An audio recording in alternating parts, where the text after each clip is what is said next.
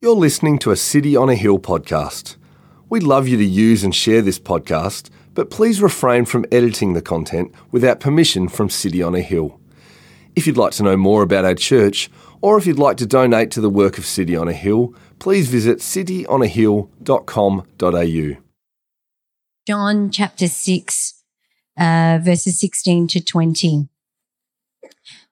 When evening came, his disciples went down to the sea, got into a boat, and started across the sea to Capernaum. It was now dark, and Jesus had not yet come to them. The sea became rough because a strong wind was blowing.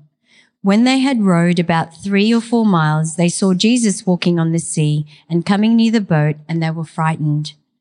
But he said to them, It is I. Do not be afraid. Matthew 14, 28 to 33. And Peter answered him, Lord, if it is you, co- command me to come to you on the water. He said, Come. So Peter got out of the boat and walked on the water and came to Jesus.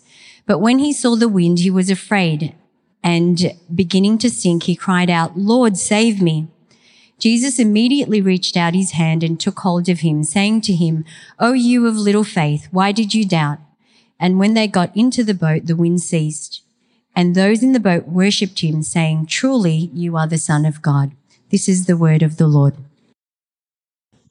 Thanks be to God. How about we pray? Father God, we thank you for your word. We thank you for these incredible stories about Jesus. Uh, we ask that you might make them new and real to us uh, and fresh this morning. In Jesus' name we pray.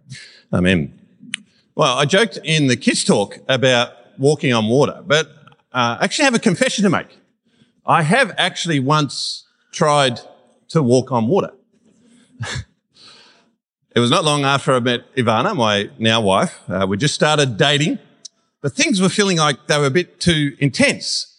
Uh, it was all just a bit dramatic, and we jumped in too fast, it felt like, and, and we needed to take a step back. And it turned out that she was thinking the same thing. And so we arranged to meet up in a park in between our two houses and break up. That was the plan, to break up. Thankfully, though, we didn't. First of all, I had a bit of trouble getting there.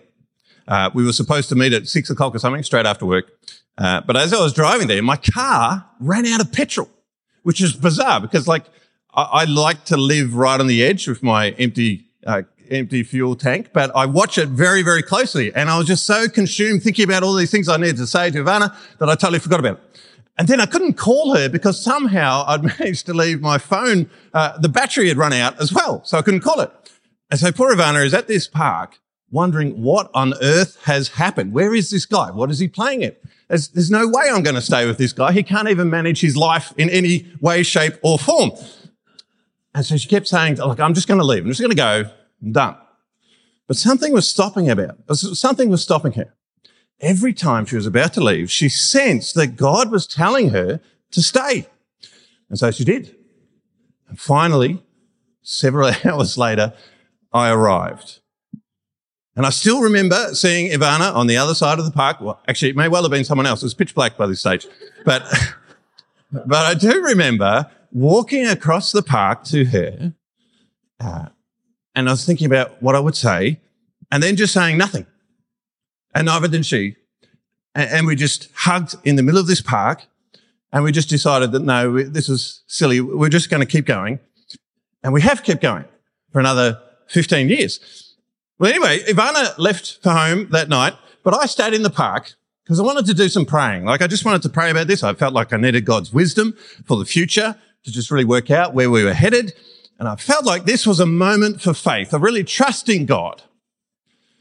And then I saw a pond. It was a little one. It was definitely a pond. It was a body of water.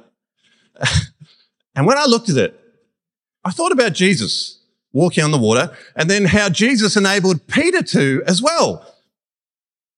And now I face a dilemma because I'm thinking to myself, okay, I'm looking at this pond. I'm thinking about faith. I feel like God's asking me to trust him. So is God asking me to try walking on this pond? Like this seems crazy, but perhaps I just got to trust him and just step out in faith. I mean, I know that you can't just expect God to enable you to do every kind of supernatural thing that there is, but elsewhere the Bible says you should just ask and see what God does. And so I'm thinking to myself, maybe, maybe God is asking me to do this. And so I stepped out. We're in week five of our series. Uh, that'll keep you interested till the end, won't it? We're in week five of our series, looking at the signs of Jesus, some of the dramatic miracles that he performed that point to who he is and why he came. And today we come to one of the most famous stories of them all, Jesus walking on the water. This is uh, a memorable story. It's told in three of the Gospels, uh, John and also by Matthew and Mark. Uh, there's differences in how they tell the story. Matthew has a whole other bit that we saw about Peter that the others leave out. But I'm, today I'm just going to kind of try and synthesize all of these stories and put them all together. Uh, this story comes straight after the feeding of the 5,000. We heard about that last week, didn't we? Pastor Coy was telling us how the crowds followed Jesus into the wilderness, but they hadn't brought any food. And so Jesus has to provide for them with five loaves and two fishes, he provides everything that they need.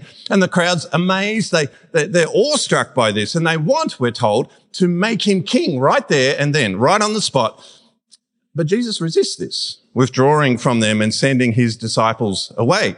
And this is where we pick up the story. Jesus is alone up on the mountain and his disciples are away on this boat on the sea.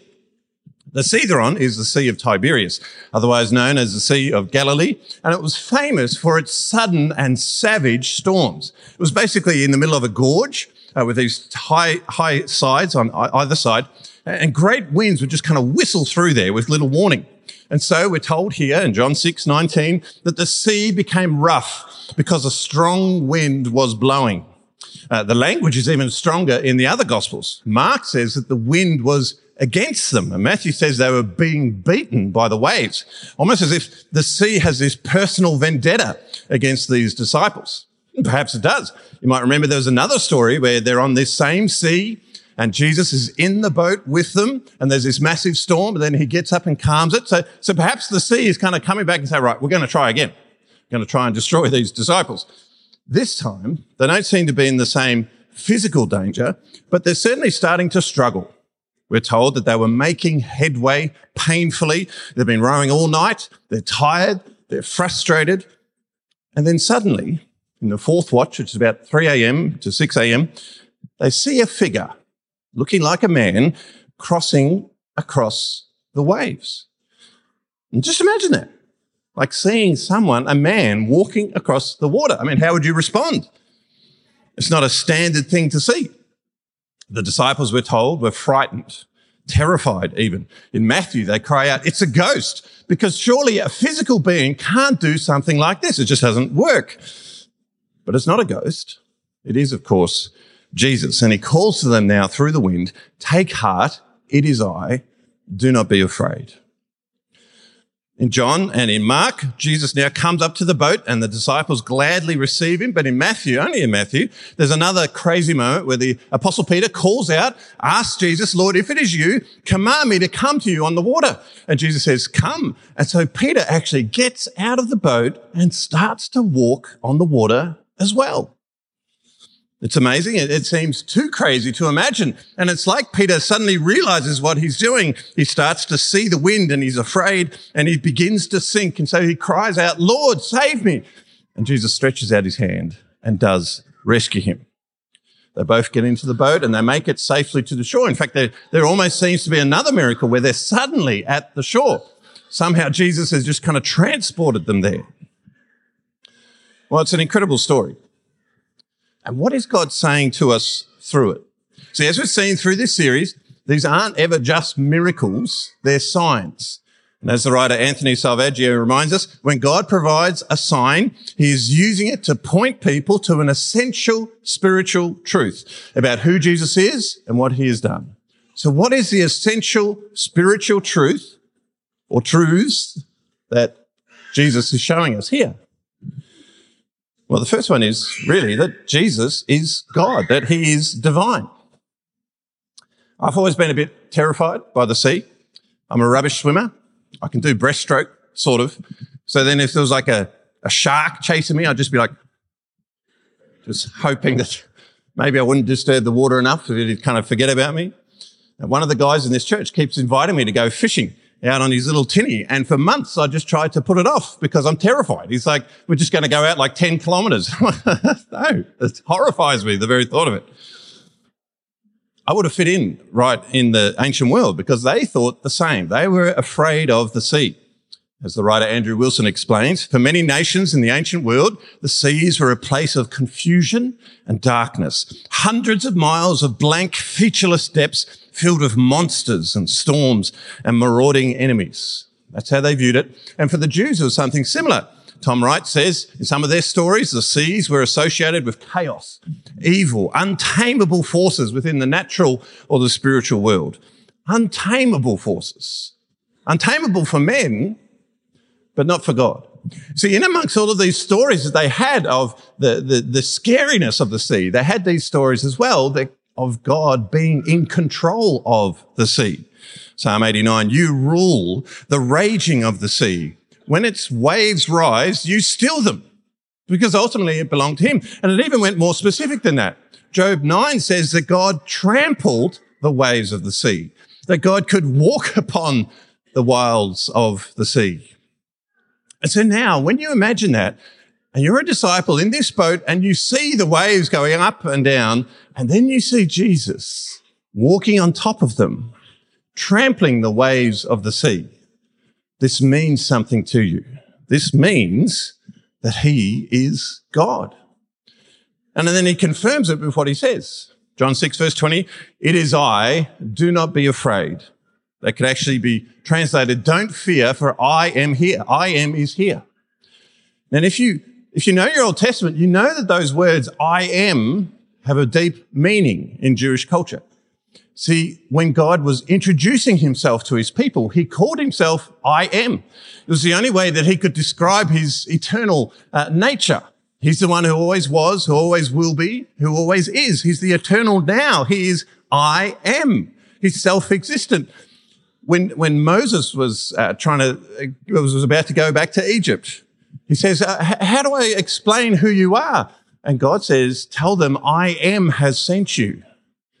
And so here, Jesus is taking that name as well. He's saying, I am is here. He's telling them that he is God. He's showing them in what he can do. And now he's telling them in the name that he's taking. And that's why this story is so significant. And it's so important for us to take it as it is. See, there's been lots of attempts to kind of explain away this story. The writers of the Gospels are describing a miracle, right? Something supernatural. And that just doesn't fit in with our rational scientific worldview. And so people have tried to come up with a more logical explanation. Some people suggest, for instance, that the disciples were just mistaken, that Jesus wasn't walking on water, but he was actually just walking on sandbars, and it looked like he was walking on the water. Or some people think that maybe uh, there was sort of rocks nearby and he was sort of walking along the rocks. But none of that makes sense. See, we have to remember that the, the waves were rough. The sea was rough. See, in all of the kids' books that you've seen of this story, you probably see Jesus just walking along a nice, smooth bit of water, right? But actually, in reality, the waves were going up and down. It's almost like he's a, a rock climber walking up and down these waves coming across them to the sea. It was undeniable that somehow he was walking on the sea. Others say that perhaps he was just walking around the sea and he was near it. But why then were the disciples so afraid? Why were they alarmed? No, it's because they recognized that something supernatural was happening right in front of their eyes. And that is the best explanation for it, which for me opens up a broader point the need for us to grapple with the supernatural in the Gospels, in the Bible, and to embrace it. See, perhaps you're here today and you're not a Christian, but you're exploring the message of Christianity and you're finding it difficult when you come up against these supernatural stories, these miracles. It, just, it doesn't fit.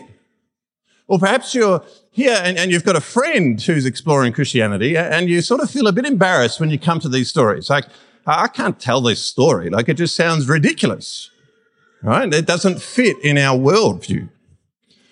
What I would say is that we need to accept that these stories are real, because they are absolutely central to the message of Christianity. They explain, they show, they demonstrate who Jesus is, why he's different, why he's unique. And these stories run right through the Gospels. You can't basically move in the Gospels without bumping into something supernatural. And it's right at the core of our beliefs that Jesus was born of a virgin, that Jesus died and literally rose again. All of these things essential to what we believe. And so we're going to have to deal with it. We're going to have to either accept it or leave the whole thing. Believe it or leave the whole message of Christianity. We're going to have to grapple with the supernatural. Yes, it doesn't make sense. Yes, it's not a, there's not a natural explanation for it, but of course there isn't. This is supernatural. And if you choose to believe this, then the whole thing opens up. You see, we don't apologize for these stories. We celebrate them because they show us the greatness of Jesus. And that's John's message. In the Gospel of John, these supernatural events are always signs, signs about who Jesus is. He says right at the end, Jesus did many other signs in the presence of the disciples, which are not written in this book, but these are written so that you may believe that Jesus is the Christ, the Son of God, and that by believing you may have life in his name. He's saying these stories show us who Jesus is and offer us life through him. And that's what the disciples seem to recognize. Matthew 14, verse 33. When they see this, they're in the boat and they worship him, saying, Truly, you are the Son of God. So, how will we respond to this story? Will we respond with faith to recognize that Jesus truly is the Son of God? Okay, so that's the first thing that we see. And the second thing I want to point out today is that Jesus is with us in the storm, in the storms of life. Uh, there's sort of that literal interpretation as we look at the miracle, but then there's also this kind of metaphorical interpretation that we can have. Now, I'm always a little bit nervous about allegorizing scripture and finding lots of symbolic meaning and everything. You know how it is, like you, you read about Israel and Egypt and you have to try and identify the pharaohs in your life or you, you, hear about David and Goliath. Who's the Goliath who's against you? What are, what are the five smooth stones in your armory? Whatever it is. Like we always try to find these poetic symbolic meanings. And I'm a bit anxious about doing those things, but it's impossible not to see a symbolic meaning in this story. And even some of the most cautious commentators see the same. See, this story, you might see it as a kind of a parable. It's a literal thing that happens that shows us who Jesus is, but it also points to the nature of life and faith and discipleship about how God is with us in the storms of life. See, life is full of storms, isn't it? For many people, it's the storm of suffering. Think of the people here who are suffering a significant long-term illness, a physical illness, perhaps like fibromyalgia, like pain every day for decades, crippling pain and fatigue. Or it might be a mental illness, the black dog of depression just hounding you or anxiety. These things are with you all the time. That's the storm that's with you all the time. For others, it might be disappointment and discouragement. Perhaps life just hasn't worked out the way you wanted it to. You had high hopes. You had a big vision, but none of it has come together. Your business has failed. Your marriage is over. Maybe you wanted to get married and it never happened for you. Either way, you're nursing this feeling of discouragement and you're being weighed down by it. Or perhaps the storm has come because of betrayal. Someone has broken your trust. You feel like they've just ripped your heart out and stamped it on the ground. And, and now you feel swamped by these waves of anger and hurt. How could they do this? And perhaps you face now the storm of conflict you're either going to have to leave this relationship entirely or try to reconcile. But to reconcile, you're going to have to work through some very difficult conversations, some hard feelings, and it's churning you up just thinking about it. Or it might be seasons of doubt. Perhaps you have times where you struggle to believe that God is real or that the Bible is reliable, and it's poisoning your faith these seasons.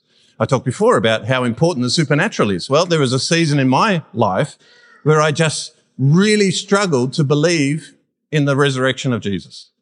I knew that it was central to the message of Christianity, that Christianity falls apart if we don't have it. And I couldn't be sure that I believed it. And it was this horrible season of doubt and, and, and just wondering what to think. Now, by God's grace, I was able to work through it, but it took a long time of angst. It felt like a storm of doubt. Or perhaps you sense the storms of opposition. As Christians, we see the storm clouds rolling in. A hatred of Christians is not fair, it's not logical, and we feel under threat. Perhaps you've even experienced it sometimes. Maybe at work, you, have you've, you've copped it because you have stood up for what you believe in. You, you stood firm when there, when there could be compromise. You've decided not to do that. We don't want to be rejected by our friends. We don't want to be hurt by other people. We don't want to face persecution just for doing what is right. These are the storms of life. And they're all around us. The, the, the, disciples are on the sea and they're buffeted by the waves, and we feel like we're being buffeted by the waves around us as well.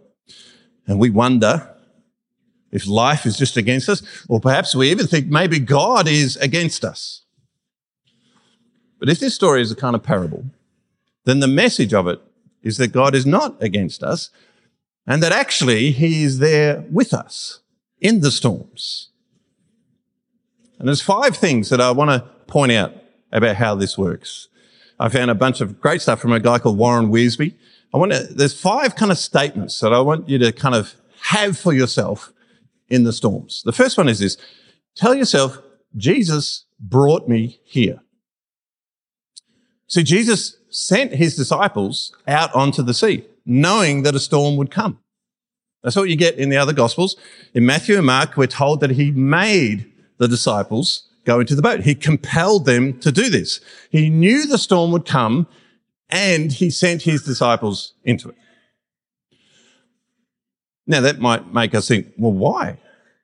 Why would God do that? Why would Jesus send them out into a storm when he knows it's going to be difficult for them? And we actually know that God does this repeatedly. In Matthew 10, for instance, Jesus says, behold, I'm sending you out as sheep in the midst of wolves. So be wise as serpents and innocent as doves. You'll be dragged before governors and kings for my sake. Like, this is what's going to happen to you. There is a storm coming and I'm going to send you out into it. Now, we might think, well, is God just trying to hurt me? Torture me? No. If Jesus sends us out into the storm, we must know, we must have faith that he has a plan that he wants to work in the storm and through the storm. As Wiersbe points out, there's two kinds of storms in our lives. There's correcting storms and there's perfecting storms. There's storms for discipline and then storms for development. See, sometimes it is true that we have storms in our life because God is trying to, uh, is pruning us and, and dealing with a sin in our life. You think of Jonah. He rejects God. He refuses to do what God asks him to do. And so he ends up in a storm. That's a disciplinary storm. But most of the time, God offers us storms so he can develop us. He sends us out so that we can learn and grow. Life with God is not smooth sailing. But in the storm, God wants to show us important things. And so uh, Paul, the apostle Paul even says, we rejoice in our sufferings, knowing that suffering produces endurance. Endurance produces character. Character produces hope. So he's actually seeing that God is doing something in the storm. So you can tell yourself, when the storm comes, Jesus sent me into this storm, and so I'm going to trust him. And then secondly, you can know that Jesus is praying for you now. A couple of times uh, within our staff team at City on a Hill, we've done a little exercise. Uh, maybe we're on a staff retreat, or something like that. And we'll ask ourselves, if Jesus was next door praying for you, what would he be praying? It's quite a helpful thing to do. It invites you to ponder how God is viewing your life and, and what he's trying to do in your life, what his plans might be. But it's also just a really humbling and encouraging thing because it reminds us that Jesus actually prays for his people. He prays for you and me. That's what the Bible says. Romans 8, 34. He is at the right hand of God interceding for us. Jesus is praying for us. And that's what we see in this story as well. He makes his disciples go out onto the storm, But we read in verse 46, he went up on the mountain to pray. They're out on the storm, but he is there praying for them. I'm sure he's praying about lots of things, praying about his ministry and so on. But he's also praying for his disciples, praying that they will be kept safe, praying that they will learn through the storm. And so in the storms of life, know that Jesus is praying for you. He's seeking your good. Yes, he sends you out into the storm, but he sends you out with his prayers. And then thirdly, Jesus will come to you in the storm. See, yes, Jesus was praying, but he didn't just sort of stay up on the mountain. He did come down to them. He saw his disciples struggling against the wind, and so he came to them. He came to them across the sea. Isaiah 42, when you pass through the waters, God says, I will be with you. And through the rivers, they shall not overwhelm you. When you walk through fire, you shall not be burned and the flame shall not consume you. For I am the Lord your God, the Holy One of Israel, your savior. That's what God says to us. He says that he will come to us in the storm. And actually, it's in these storms that we see God up close in a new way. Uh, Kent Hughes points out the example of Job. You probably know the story. Here is a guy who had everything, wealth, prosperity, wonderful family, and then he loses it all. In just a few days, his flocks, his herd, his children, his health, this great storm of suffering. But by the end of the book, Job 42, he says, I had heard of you by the hearing of the ear, but now my eyes see you. Do you see what's happened? He's had this storm but God has come to him in the storm and now he understands truly what God is like. Perhaps you've had that experience too in those really difficult moments of life. You've actually come to understand who God is. As Paul puts it, the love of God has been poured into your heart. It's interesting to me when Jesus comes to his disciples. See, the Jews would divide the night up into four parts, four watches. And we're told that Jesus came to his disciples in the fourth watch, in the last watch. They say it's always darkest before the dawn, that the, the hardest part of the night is just before the day breaks. And that's what it was like for the disciples. They've struggled all night, and now, only now, does Jesus come to them. And it often feels like that, doesn't it? When we face storms, we long for God to show up, but he often only shows up when we've got nothing left. In the fourth watch, when the marriage feels over,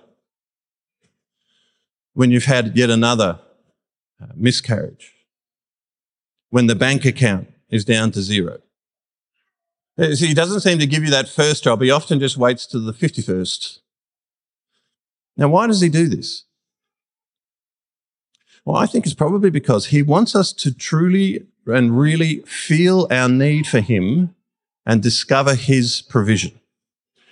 See, when we want something, we're desperate for it. And yes, we pray, but let's be honest. We're pulling every other lever at the same time. Yes, we imagine that he could do something, but we're still finding our own self-reliance at the same time. We're still trying to work it out for ourselves. We're still trying to get through the storm in our own strength. And sometimes I think God just says, I'm going to wait until you realize you can't.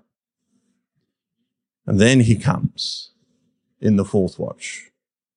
And so if you're here today and you are deep in the storm and you can't go back and you know that you can't go forward, you feel like the waves are crashing all over you right now, look for Jesus because it might be late enough for him to come. And then fourthly, we learn here, Jesus will help us grow through the storm. See, what are we to make of Peter in this story? He's famous for getting out and trying to walk on water and then sinking. And if you read the Gospels, this feels very Peter. Like he's constantly uh, impetuous, jumping in, feet first, into whatever is happening without really thinking about it. And this feels like another example of it. And In fact, some people, some commentators have condemned him for what he does here. Uh, John Calvin said it was an overreach. He shouldn't have tried to walk on the water. But I think that's a bit harsh. So you'll notice that Jesus actually invited Peter to do it. Peter asks Jesus, Lord, if it's you, command me to come to you on the water. And then Jesus says, come. So, so Peter is asking and Jesus grants that. And so rather than focusing on his sinking, I'd actually like to focus on his floating. Because for just a bit there, Peter walked on water. Like his talk, kids talk would have been amazing. And actually, J.C. Ryle, uh, the writer, says that this is an even greater miracle. See, see, when Jesus walked on the water, we can kind of work that out because he was God. But Peter was a mere mortal and he walked on water. And this actually emphasizes the power of Jesus. See, he gave his disciples the power to do the supernatural. In Matthew 10, he says, I'm giving you authority over unclean spirits. And then he gave them the ability to heal diseases. And here he gives Peter the ability to walk on water. It makes you wonder, actually, what else might be possible? What else might we do in the power of God? Or to put it more accurately, what might God do through us in his power? Charles Spurgeon says, we can do anything if we have divine authorization and courage enough to take the Lord at his word. Now, note the condition that Spurgeon puts on it divine authorization. Like we have to know that God is actually getting us to do this. He's asking us, he's permitting us to do this. So some people presume on God, demanding the supernatural.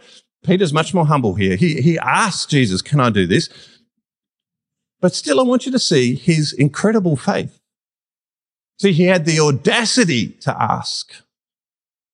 Jesus, can you let me do this? He asked this to happen and then he stepped out in faith. I mean, this is a raging storm and he steps out on top of it because he trusts that Jesus will enable him to do it. So this is an invitation for us, I think, to ask for God's power, power to resist temptation, power to stand firm in faith, power to do what is right. He's promised those things to us if we seek them. So Peter had wonderful faith. I don't want to focus on his sinking. I want to focus on his floating. And yet, of course, his faith did waver. As he's walking along the water, he realizes, he remembers the wind and becomes afraid and begins to sink. And, and I think what happened here is that he lost sight of Jesus. He's walking towards Jesus. He's trusting in Jesus. And so he realizes what is possible that even the impossible is possible because Jesus can enable him to do it. But then he loses sight of that. He remembers that it feels impossible. And Jesus actually says that he has little faith. Why did you doubt? As Craig Keener says, Jesus is gen- uh, Peter is gently reproved not for presumptuously stepping out from the boat, but then for presumptuously doubting in the very presence of Jesus. So once Jesus had given the command, walking on water is simply a matter of trusting the one who's performed so many miracles in the past. So it actually made sense for him to trust Jesus because he'd just seen what Jesus could do. So Peter's faith wavered. And, and sometimes I feel like we're like that too, aren't we? See, there are times where we're in the storm and we're looking for Christ's power, and there are times where we really grasp it and we see it we're, stand, we're standing firm in conviction. We're doing what God has asked us to do. We have courage to face opposition. We have joy and hope, even in the midst of suffering and grief. It's like we're walking across the waves of the storm. But then it's easy for us to lose focus, to stop looking to Jesus and see the storm once more. As Spurgeon says, if it's right to tr- trust Jesus at all, why not trust him altogether? If Jesus can do us do a little, he can do a lot. So it makes sense for us to trust him. If Jesus is God, then he is powerful. And so if what he is asking you or inviting you to do feels impossible, know that he's also offering his strength to make it possible. But before we kind of move past Peter's failing, I, I want you to see God's grace to him. Yes, he's rebuked, but I don't think it's a harsh, harsh rebuke because Peter calls out to Jesus, Lord, save me.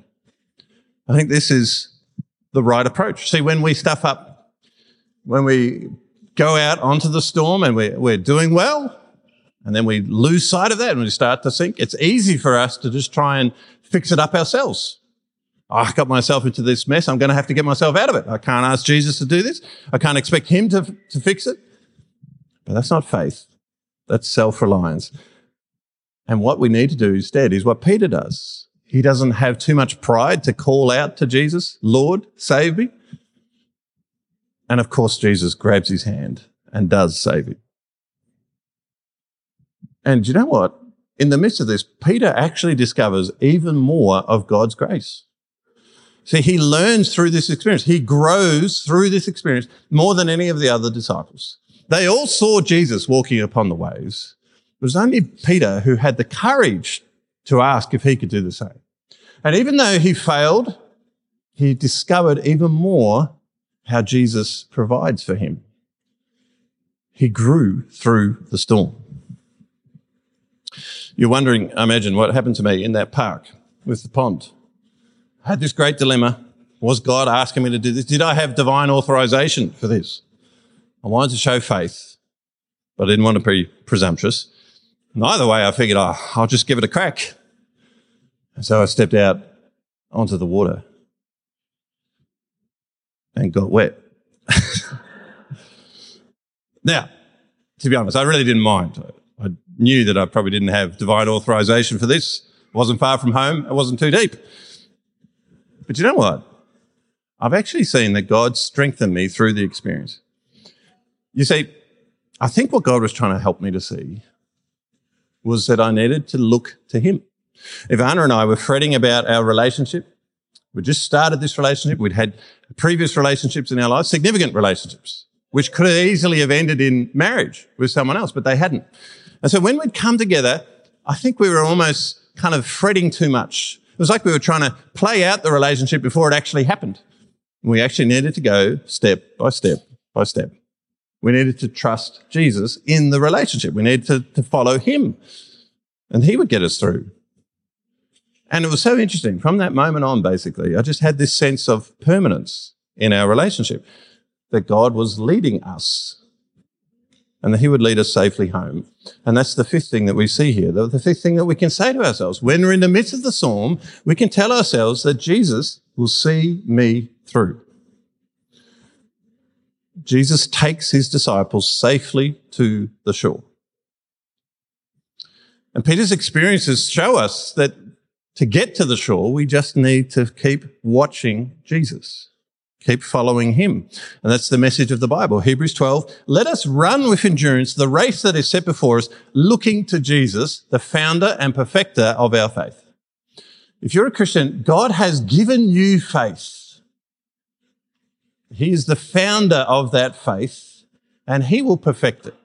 There will be storms in your life that will be challenging, but he will grow you through them. He will pray for you in them and he will ultimately lead you home. William Barclay writes, it's a simple fact of life, a fact which has been proved by countless thousands of men and women in every generation, that when Christ is there, the storm becomes a calm, the tumult becomes a peace. What cannot be done is done. The unbearable becomes bearable, and we pass the breaking point and do not break. To walk with Christ will be for us also the conquest of the storm. And ultimately, we see this in the great storm. See, actually, all of us have been born into a storm. The conflict between God and humanity began with the first humans who were made to live with God and then turned from him. And it continues on through us and in us. We arrive in a world that's roiled by waves and storms of uh, disobedience and chaos untamable forces within us and around us. These is, this is the reality of the storm of sin in this world. But the precious message of Christianity is that Jesus comes into the storm to rescue us.